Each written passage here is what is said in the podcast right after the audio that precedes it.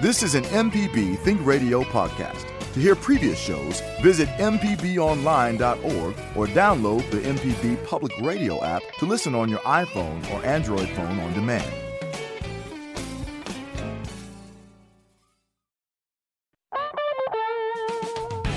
From MPB Think Radio, this is Fix It 101, the home improvement show to help you do it yourself. I'm Jason Klein here with Pam Pybus, ASHI's certified inspector at Inspect It Like a Girl, and licensed contractor Jeff Sammons from Houseworks. And getting organized can seem like a monumental task, but, you know, now's the time to do it. It's in that weird part of winter, spring that you can really get these kind of things done before you have to go outside and start working. Getting organized can seem big, but, you know, we can talk new shelving and cabinets, lots of stuff to do. I've just done a lot of this stuff recently. Join the conversation this morning. Tell us what you're working on in 2021 by calling 877-MPB-RING. It's 877-672-7464, or an email to fixit101@mpbonline.org. How are you guys this morning? Pam and Jeff? Well, good morning. I need to give a shout out to my dad, who turns 81 today. Nice. Congratulations. Wow. Yeah, congratulations on surviving my childhood. Right. Yeah. Yeah, get in line, lady. Hey, it wasn't easy.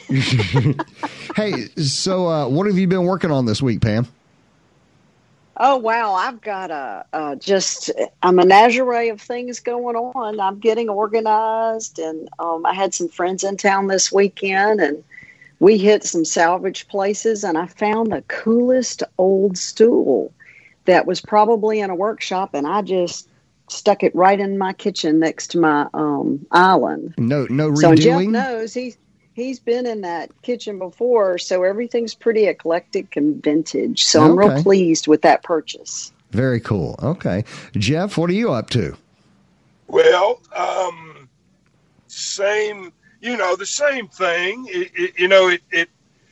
I don't want it to sound boring, and it is not boring, but we are closing 2 houses today. So that's always exciting. Wow. You know, not only for us, but for the new homeowners. Right. And so that's always challenging, especially with our current situation of not being able to get certain building supplies. Makes it very challenging, if you will. So with all that, you know, with all that being said, that's what we're working on. And then we are doing something that's pretty fun. We are ripping out a bathroom. We tore it out yesterday. And only in this show does that qualify as fun, by the way. But well, you know, it's always fun to redo a bathroom and a kitchen just because of the end result. Right. This one is a little bit unique. We took the shower tub unit out. We are going back in with a full-blown shower set up for aging in place. Okay. It has the digital thermostat for your hot water. It has the grab bars. It has the seat. It has the weighted curtain. Right.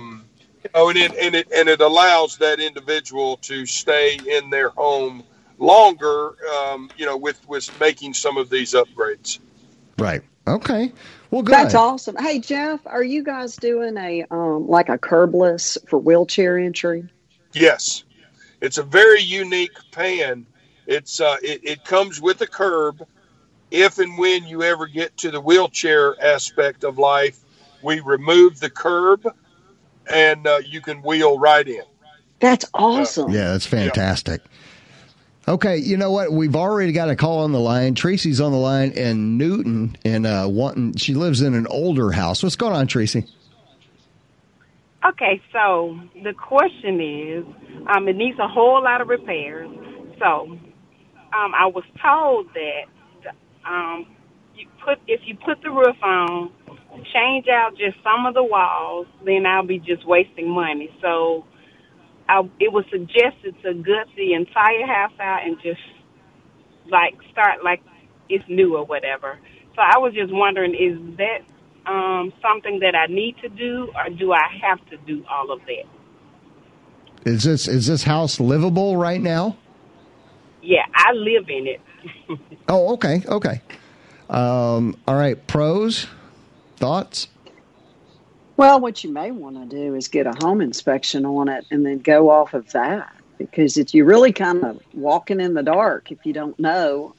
The other option would be to hire a competent contractor to come in and, you know, kind of take a look at it and give you an idea. But I wouldn't try to make that decision without more information.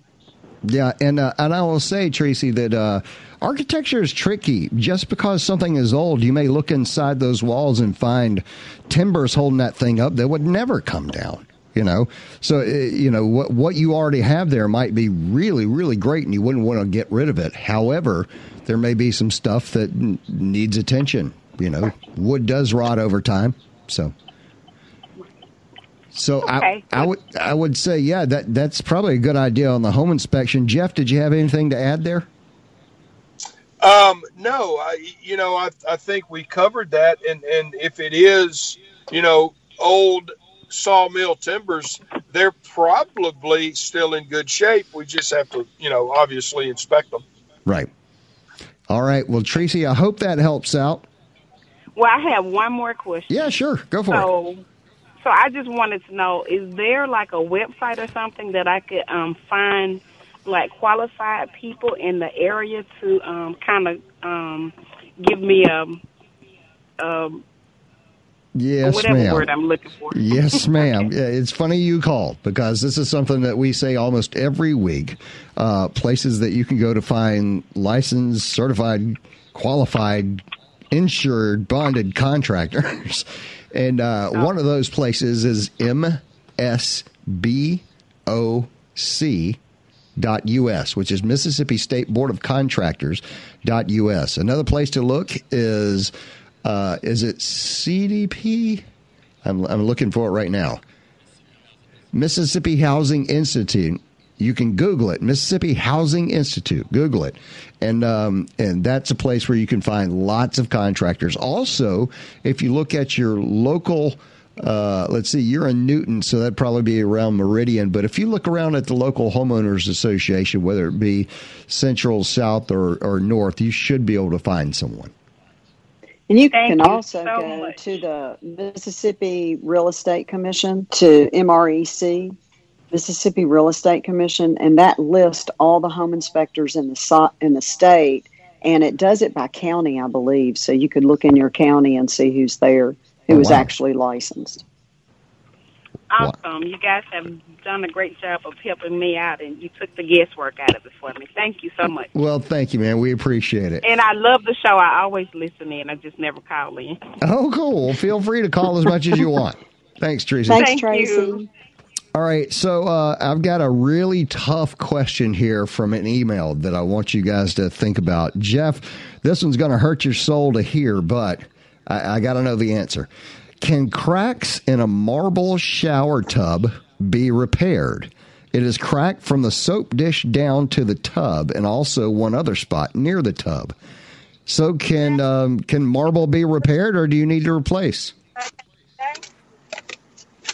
Well, I can tell you, yes, and a short answer, replace. Replace.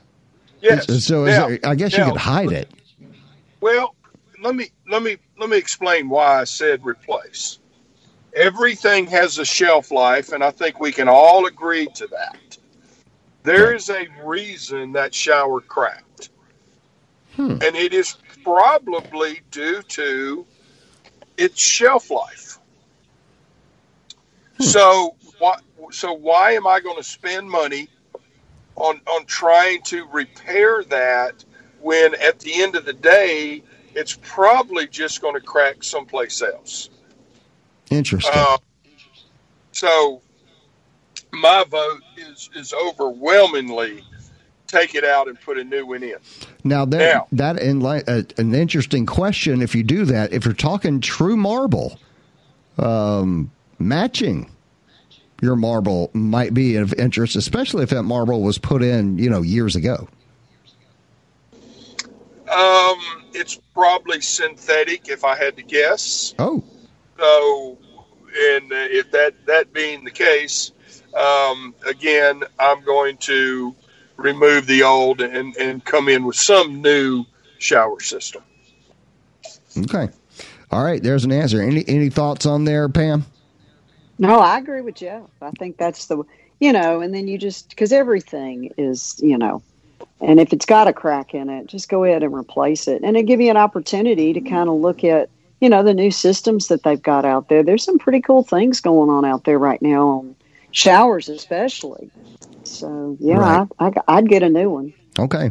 All right, folks, the number to call is 877-MPB-RING. That's 877-672-7464.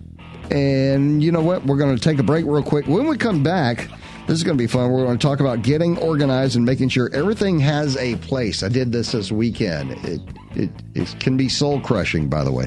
Anyway, number to call is 877-MPB-RING. That's 877-672-7464. Or send an email to fixit101 at mbbonline.org. Stay tuned.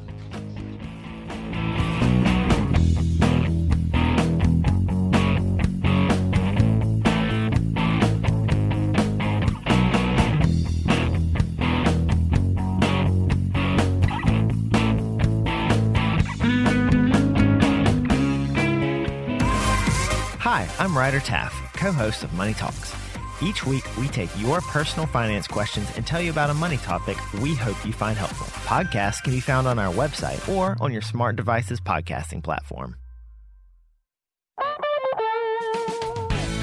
You're listening to Fix It 101 on MPB Think Radio. I'm Jason Klein here with Pam Pybus, ASHI Certified Inspector at Inspect It Like a Girl, and licensed contractor Jeff Sammons from Houseworks. Real quick, we had a caller last week, an email last week, about a spot on a hardwood floor where an animal had soiled several times, and they were wondering if you could sand that out of the wood, And I would say I had a house one time built in the 60s. Apparently this one little dog found a favorite place, and we sanded about half an inch down and still couldn't get past it. But Kathleen's on the line in Osaka, and she said that she's got a suggestion for moving the stains from that email. Kathleen, are you there? Yes, I am, and this is applicable to in the old days, colonial days, and so before refrigeration. A lot of people used to store meat in wooden lockers, right? Meat locker. The oils, the stains, they all relate to this one solution.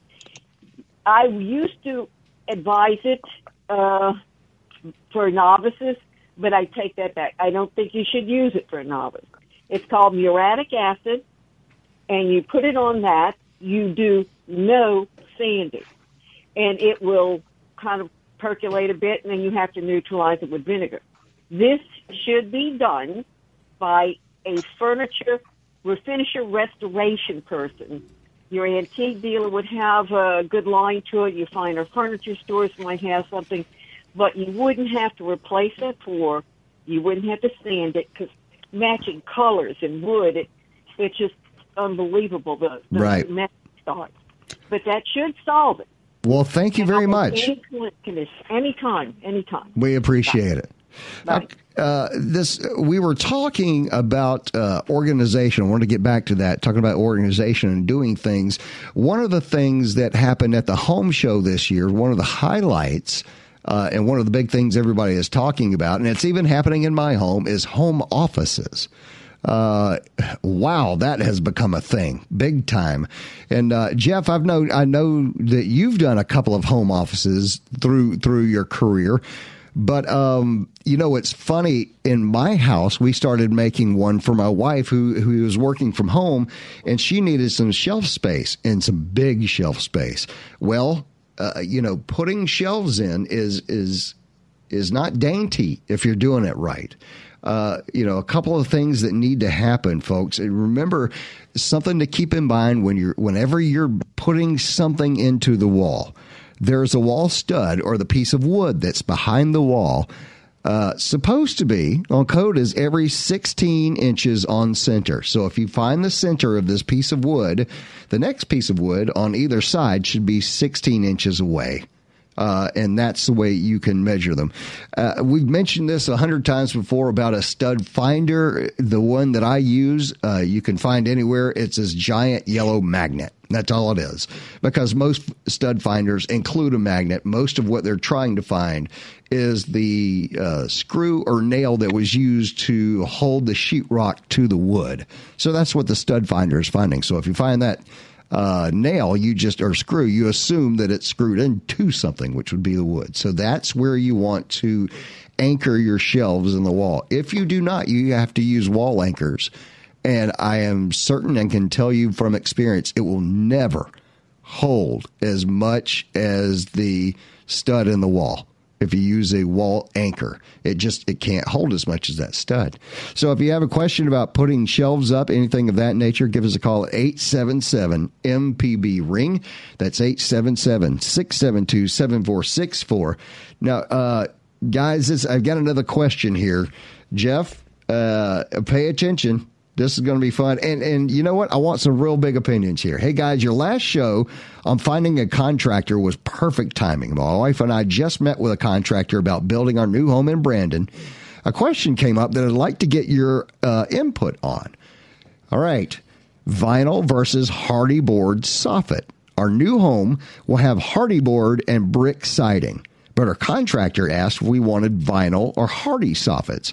He was good about explaining the aesthetic differences, but I was wondering which was better to maintain over time, and is ventilation affected at all? So, guys, what do you think? This person has a choice at this point on this new home to either put up a hardy board soffit, a wood soffit, or a vinyl soffit. What are you thinking? Yeah, I've got a very strong opinion on that. Go for it. If my budget will allow, I am going to go with the hardy, let's call it the concrete board. Right. Because there's several out there. In my opinion, we should say that when you hear us say something like hardy board, a lot of times that refers to an older brand that has become associated with that particular product. So hardy board is just concrete board. That's right. That's right. Go for it. I think the concrete board will outlast vinyl 2 to 1. It's vinyl. Vinyl's a good product. Vinyl has its place in the marketplace. Mm-hmm. If I'm building my home, my personal home, I'm doing concrete board. Okay. And is that because you expect it to last longer or hold its look longer? Both. If you paint with a quality paint onto a substrate that does not move, mm-hmm, then the paint will not crack. It still fades, but it will not crack. Most of the repainting we're doing on houses is due to paint cracking and peeling. Well, the reason it cracks and peels, it's not because of the paint. It's because of the substrate the paint is put on. Huh. Because the substrate is moving. A concrete product is not going to expand and contract. Interesting. Okay. Never thought of it that way before. You know, when someone says hardy board, you just don't immediately think concrete. But I guess, you know, I guess that's the way to go. It's not going to mess up, I guess. I guess the biggest thing with hardy board would be it's fading in the light after time. Well, all paint's going to fade, right? Now, your concrete board, in my opinion, is not as pretty as your wood. Uh-huh. It doesn't cut as nice, right? But at the end of the day, if I'm trying to build a brick home with very low maintenance, right, I want vented concrete board soffit, and I want everything I can put on the exterior of my house be concrete trim boards, concrete lap siding, brick, and vented soffit. And then if we want to take that one step further, go to your continuous ridge vent on your roof. Right. Okay. That sounds fantastic. Thank you. Because that was an interesting question. He did also ask, is ventilation affected either way between a soffit, a hardy, and a vinyl? Shouldn't be. I mean, it's going to be, your vinyl is continuous ventilation. I mean, it usually, when you put that in there, but I'm with Jeff. If I can afford it, man, I'm going with the cement fiber because then I can paint it, because painting vinyl is just, it never turns out good. No. But if I want to change the color of my house or my soffits or, you know, something, it's so much easier to paint that, you know, the cement. Y'all are calling it I always put it in this cement fiber board. It's all the same stuff. Okay. All right. There you go. Great answer. Thanks, guys. Number to call is 877-MPB-RING. That's 877-672-7464. You can email fixit101@mpbonline.org. Danny is on the line in Vicksburg, and you've got a question about microbial growth. Well, it's mold. I live on a lake. Yeah. And, you know, I get this black stuff that's on the brick and even on the shingles and on the outside of the house. And, you know, I tend to remove it with a power washer on the brick. I really don't want to do that on the shingles, of course. Right. But, you know, I'm wondering, you know, hear stuff about the black mold. How would I tell if this is dangerous? Do I need to take it off because it's dangerous? And B, what's the best way to do it, or do I just need to power wash it? Wow. Well, Danny, question. Do you have a lot of trees around your house? Yeah, there's trees, and like I said, I'm right on the water, and all the houses. Okay. In the neighborhood, you see all the houses have this black stuff, and even the concrete gets black. You know, and it's just welcome to living in Mississippi, right. Because what happens is that our dew point is so high in our air that when we get rain, if you're not getting any sun on that, it's going to grow the stuff. I mean, that's just very natural, which is a mildew growth. And mold is everywhere outside. Is that black stuff that's growing on the bricks, is that going to hurt anybody? Probably not. Not unless you scrape it off and sniff it. Okay. Hey, Danny, don't scrape it off and sniff it. Don't strip, yeah. But you want to watch. Now, if that shows up on the inside of your house, now you got something to talk about. But on the outside, you know, pressure washing. And I tell people all the time, don't try to clean the stuff off your roof. I mean, you can, but you're going to damage that asphalt. Yeah, and by the way, I'm guessing it's on the north side. Never use a pressure washer on a shingle, ever. No. Yeah. No, it's really just part of living in the woods with trees and a southern climate. And, you know, you can clean it off every year if you want to, but it's going to keep coming back because that's just the physics of where we live. Okay. So there's nothing better than just, like, say... what you're doing. Than what I'm doing. All right. Yeah. Okay. Well, thank you. Thank you. I would certainly say not to spend too much money on it because it's just going to keep coming. You know. It's just going to keep coming back. Right. Now, yeah. Let me make one comment. I've heard this. I've never done it. Uh-huh. I think it works.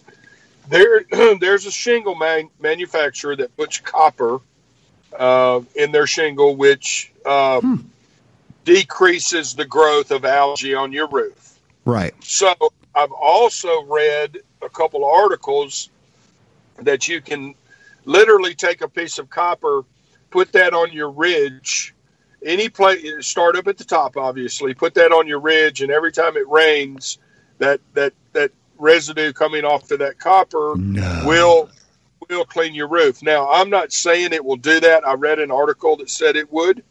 It makes sense. I already had the vision of myself on top of the house today with a big thing of wire copper.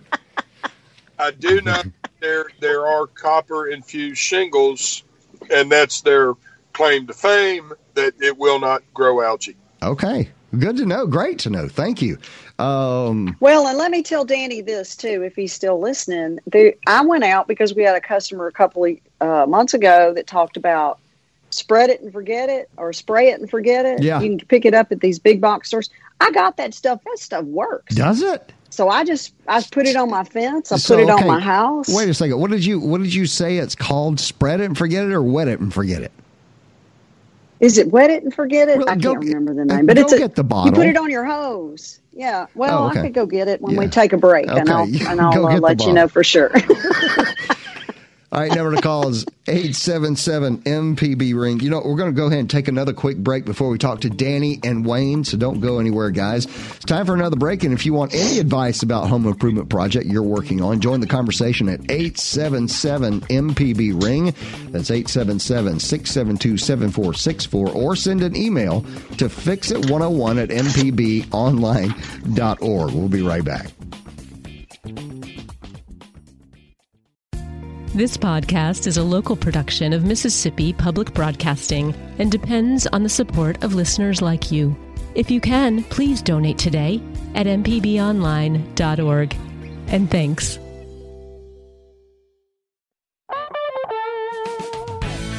You're listening to Fix It 101 on MPB Think Radio, the home improvement show to help you do it yourself. I'm Jason Klein here with Pam Pybus, ASHI certified inspector at Inspect It Like a Girl, and licensed contractor Jeff Sammons from Houseworks. And if you missed any of today's program, you can always listen back by podcast using any podcast app or our MPB Public Media app.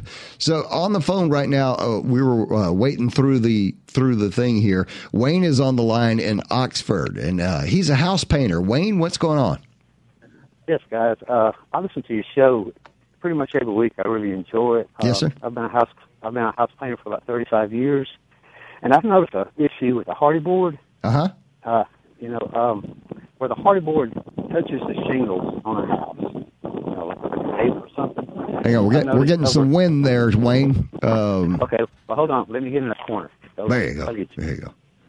When the hardy board touches the shingles on a house, that's where we left off. Okay, when the hardy board touches a shingle on a house, moisture will wick up under the hardy board, and after several winters, that concrete will expand, contract, expand, contract, and after several years, it will hollow it out. So I started telling some carpenters in this area to be sure to put a plastic strip that touches the shingle and set the hardy board on it so it can be caulked and waterproofed. Huh. I never heard of that. That's fantastic, Wayne. Yeah, I've seen it in several homes here in Oxford. I want to comment on that, Wayne.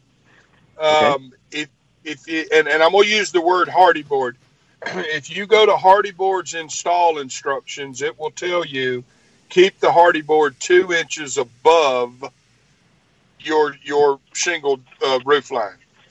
Okay. Okay. I've got a piece of hardy board that's in water that has been in there since 1995. Mm-hmm. Has never expanded. Now understand what water does to wood. If you take a piece of wood and you put it in water and never take it out, it will never rot. That water does not cause the rotting part of wood. It's the constant wet, dry causes the rot. Right. But with something else is going on, it's either a off-brand of your concrete board, because it should not wick water at all. And it may be what the concrete board is nailed to. I'm not saying you're wrong by any means. Mm-hmm. You're up there every day putting paint on it, so you can tell. But the install instructions plainly state: do not let your hardy board touch the shingle. Well, minimum of 2. Well, as a painter, Wayne, if you're seeing that, then thank you for fixing what you can while you're there. Appreciate it. It's a very expensive fix. Yeah. Absolutely. All right, Wayne, I appreciate it. Thank you for the call. We're going to move on. Yes, sir. Yes, sir. We're going to move on to Steve in Olive Branch. He's got a comment about this particular issue. Right, Steve? Yeah, hi. How you guys doing? Good. What's going on? Well, I'm a Diamond guy from Olive Branch. Thanks for all your comments. So, well, I should know that I don't vent to my attic. I've used Wet and Forget for about 8 years now. Uh-huh. Wet and Forget. Wet and Forget. There's glue and stuff. Get about 6 gallons per concentrate bottle. I use it in North Carolina on vinyl siding that faces north and clean and wood. Right. instead of a pressure washer, and now I have an old horse farm with that vinyl horse fence. Yeah. That I use on that. The main thing is you don't have to have a pressure washer, but you do have to have patience. It doesn't take it right off. It uses the wind and the rain and the cold and the heat, but it does work, and it kind of does a little bit of prevention, too. Huh. All right, so folks, this is like the first time we've, or the fifth time we've heard this product, Wet It and Forget It. What is it? Pam just held up a bottle, and all I can say is it's blue. We don't necessarily endorse a product here, but hey, we keep hearing about this thing, so you know. Is, when your pressure washer out a ladder on the column, it's no fun. Once it knocks you off, now you can just use the hose end sprayer or pump sprayer. That's a good point. Saves a lot of money. All right. Appreciate it, Steve. We really appreciate that. It's great to hear from the pros that can help us out there. All right. Let's keep going. Well, and let me say something on this real quick. I'm going to Wet It, Forget It, because I heard about it, and Pammy ran out and got her some. Mm-hmm. And he's right. You got to have some patience. But it says on the bottle that it's for patios, driveways, roofs, large surfaces, and siding. And you just put it on there, and then you got to walk away and have some patience. But it did an amazing job on my fence. I'm getting it prepped to put some new, polyurethane on it. And I did it a couple of weeks ago in all this rain. And I went out there a little while ago, and it just looks awesome. See, by the time I get off the air today, there's not going to be any left because everybody's in love now. So, all right. Let's keep moving. Number to call is 877-MPB-RING. Is it Lorraine on the phone, on the road? Yes. Okay, yeah. Lorraine, what's going on? Well, my husband and I are going down the road, and we're listening to your program. Interesting. And I just wanted to interject something, and that is when I met a man that I used to work at Walmart, and mm-hmm. I met a man, we were talking about the mold issue, and he says, I deal with that. And he says, I simply use apple cider vinegar. Apple cider vinegar. Yes, and we used it inside our house. We had a chimney that was closed off, but the rain still got in the water. And right. over time, I just was looking for answers and put some in there ourselves. And because I physically dealt with headaches and that kind of stuff from the mold. It's right. A 100-year-old house that it took care of the problem for me. That's something else. Did it leave? Well, I mean, I guess it's gonna. After a while, all smell will move its way out. But do you think that the Pam? Have you heard of this? Does the apple cider vinegar kill this, or does it mask it? I don't know. That's a good question. I know. Yeah. I know that it took care of it for me. I had a lot of the sinus stuff. You're right. And we actually put our bedroom in that room, and that left me. So if you spray it on there, let's say you spray some apple cider vinegar on, a spot that's black, yeah. Right? Do you need to then wipe it down, or you just let it sit there, or what's the deal? I let it. I sprayed the whole thing and just let it dry. It walked away. Okay. Walked away. Right. Yeah. And I left the room probably for 2 hours. You don't have to, but I did. And came back, and I've not had a problem. Okay. Okay. All right. Well, thank you. I appreciate it. That's a great suggestion. We'll take anything from anybody today, especially with that black stuff that ends up on, just about everything outside of Mississippi.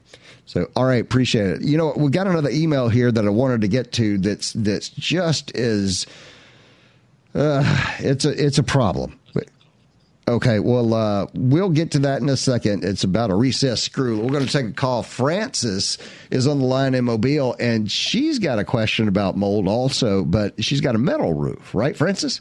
Yes, good morning. I have a standing seam metal roof because I didn't want the screws in the roof. Right. And it was gorgeous. It's absolutely gorgeous. However, over the last several years, I've had it installed in October 2013. Uh-huh. It's developed some mold that's really, really ugly. Uh-huh. Well, I'm not going to go up there and pressure wash and kill myself from falling off the roof. Smart. There's a couple of companies out there called soft wash washers with a Z at the end, mm-hmm. What do they use for the roof to clean it? And is it worth investing $700 to have my roof cleaned? Well, it really looks ugly now, and I adored it before. Well, great thing is it's a metal roof, so there's more things that can happen with that than can a shingle roof, because you almost can't really scrub a shingle roof. You know, you're scrubbing all the asphalt off. So pros, what do you guys think? Can she use one of these surfaces that supposedly softly cleans your roof?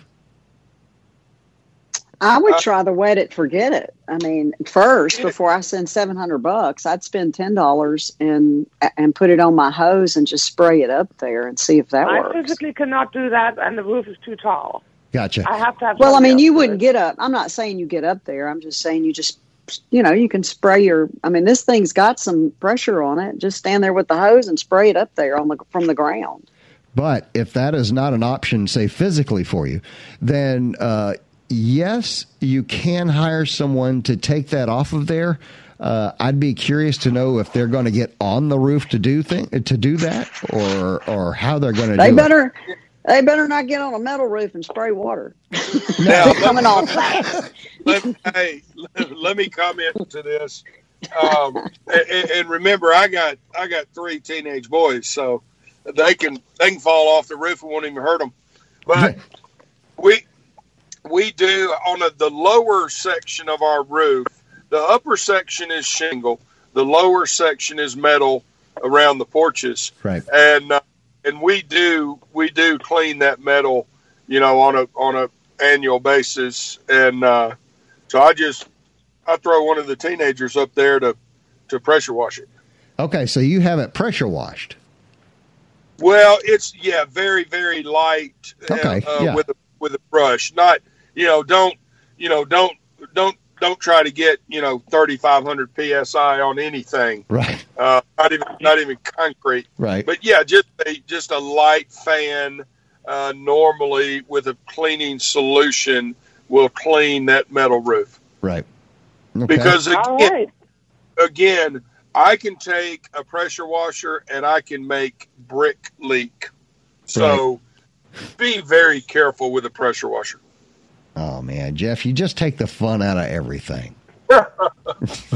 All right, Francis, thanks a lot. We appreciate it. Hope that helps out. Thank you. Yes, it does. Thank you. All right, thank you. Let's go ahead and take another break real quick. It's time for our last break of the hour. You still have time to get your home improvement question answered this morning. Call us with your questions, comments. Just tell us what project you're working on at 877-MPB-RING. That's 877-672-7464, or send an email to fixit101@mpbonline.org. We'll be right back.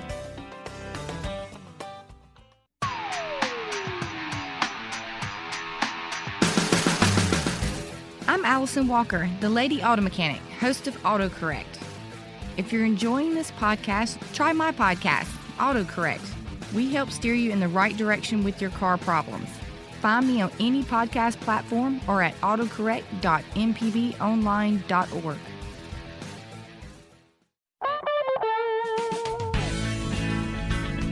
Welcome back. You're listening to Fix It 101 on MPB Think Radio, the home improvement show to help you do it yourself. I'm Jason Klein here with Pam Pybus, ASHI certified inspector at Inspect It Like a Girl, and licensed contractor Jeff Sammons from Houseworks.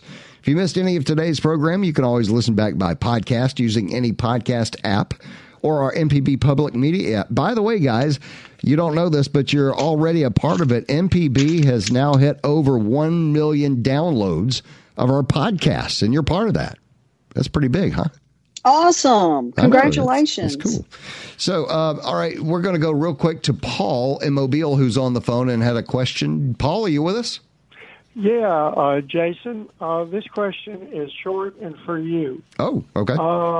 3 weeks ago or so, you were talking about wiring something up, and you said you always looked at a certain book that I recorded as the Homeowner's Bible, and you always looked at it whenever you were doing a project. Okay. What's the name of that book? Well, let me tell you, you can buy a book with this name on it, but I usually look at it online. Okay. To get, you know, diagrams, things like that. But the site that I rely on probably the most is called Family Handyman. Family Handyman. Yeah, oh, okay. And usually I can go to that site and say, okay, I want to wire this thing to that thing and make it do X. And there it is. Okay. Yeah. I'm writing down Family Handyman. There Thanks you for go. The help. Love your program. Thank you, sir. We appreciate it. All right, let's keep moving. I did have that email that I wanted to go over with you guys, and this is kind of tough, and it's going to need some repair. Here we go. I need tips on how to remove a recessed set screw, an Allen type, from the handle on a single-lever shower faucet. The handle is loose on the shaft. The shower is still usable, but the handle jiggles. When I try to tighten the screw, it turns easily but does not advance to tighten. Likewise, when I turn the screw to loosen it, it turns easily but does not retract. Seems to have somehow just jumped the threads, or the threads are stripped. I've had this lever off before for faucet repair, so I know that the shaft has a flat side where the set screw engages. But the shaft is enlarged at the end, so the lever never falls off, even with the screw loose. So right now I have a loose handle that I can't tighten because the set screw won't advance, and I can't remove it because the set screw will not retract enough to let the handle slip off the end of the shaft. Help, Harry. Thoughts, pros, outside of, you know, me, I looked at this and I thought, all right, time for the hammer. So. And a crowbar. Right. I hope that he can get to that set screw with a drill. If you could get to it with a drill, simply drill it out. Yes. That's the easiest thing to do. So drill it out. If you find a bit that's about that size and drill it out. Yeah. That's right. Just a hair bigger, because the faucet handle's ruined anyway. So you're not salvaging anything. If you cannot get it with a drill, my next tool is going to be a Dremel, and I'm going to literally slice it off of there, not the stem, but just the handle. Interesting. Yeah, you don't want to slice the stem off. If you slice the stem off, the water won't stop. That's right. Yeah, let's just get the pretty part off, and the pretty part should cut fairly easily. Yeah. Okay, man, that's hard to read as I was reading that, because I feel the frustration in the guy's email. I know it. You know, and I can already tell, if I were in that bathtub working on it and couldn't get that screw to go one way or the other, I just know I'd have to grab a hold of that handle and get angry with it. But well, hey, here's the thing I love, and it only happens to me. No one else can relate to this. Right. But if there's like 6 screws on it, or bolts or whatever, 5 of them just come out beautifully, no issue. The last one is the one that you cannot see. You have to stand on your head to get it off, and it will not come off. No. And then it strips out before you can get it. So, and that only happens to me now. Right. So right. Okay, I've got another biggie here that I've actually done in my handyman lifetime that someone has asked about, that I really have strong feelings on. What is the process for removing popcorn ceilings? The best way to do this is to start with a stick of dynamite under your home. No, look, that's what I'm thinking. Just blow it up and start over. I cannot tell you how many times we've done that. Oh my gosh. Okay, so you've got a textured ceiling, you know, and what they do, there's several different ways that they do those textured ceiling, but there is an Achilles heel to all of this, and I'll tell you in just a moment. But what you can do is you can wet that ceiling down. There's sheetrock under it, most likely. You wet down the ceiling, you know, the white little popcorns, or the, you know, whatever else you got on there. Wet it down, wait, let the water penetrate, and then you can use a giant scraper and scrape it. If that sounds like the worst thing ever, you're right, because it's a heavy scraper over your head for what could be an hour or two. But aside from that, it is the messiest thing you'll ever do in your life, because remember, the wet ceiling scrapings are about to fall on everything. So there are a couple of other methods. It depends on what you're doing. In my bathroom, I was so disheartened by trying to get down the popcorn ceiling that I simply bought thinner cut sheetrock and put it over the ceiling. Well, and I've done that. That's I've done vinyl beadboard over it. But isn't there like a, Jeff, isn't there like an attachment you can put on your shop vac? So when you're taking that stuff down, it sucks it up down into the shop vac? Yeah, I didn't find that at the store. I've heard of it, but I've never seen it. I'm telling you right now, we have been doing that for years, taking that off, and it's just like Jason says.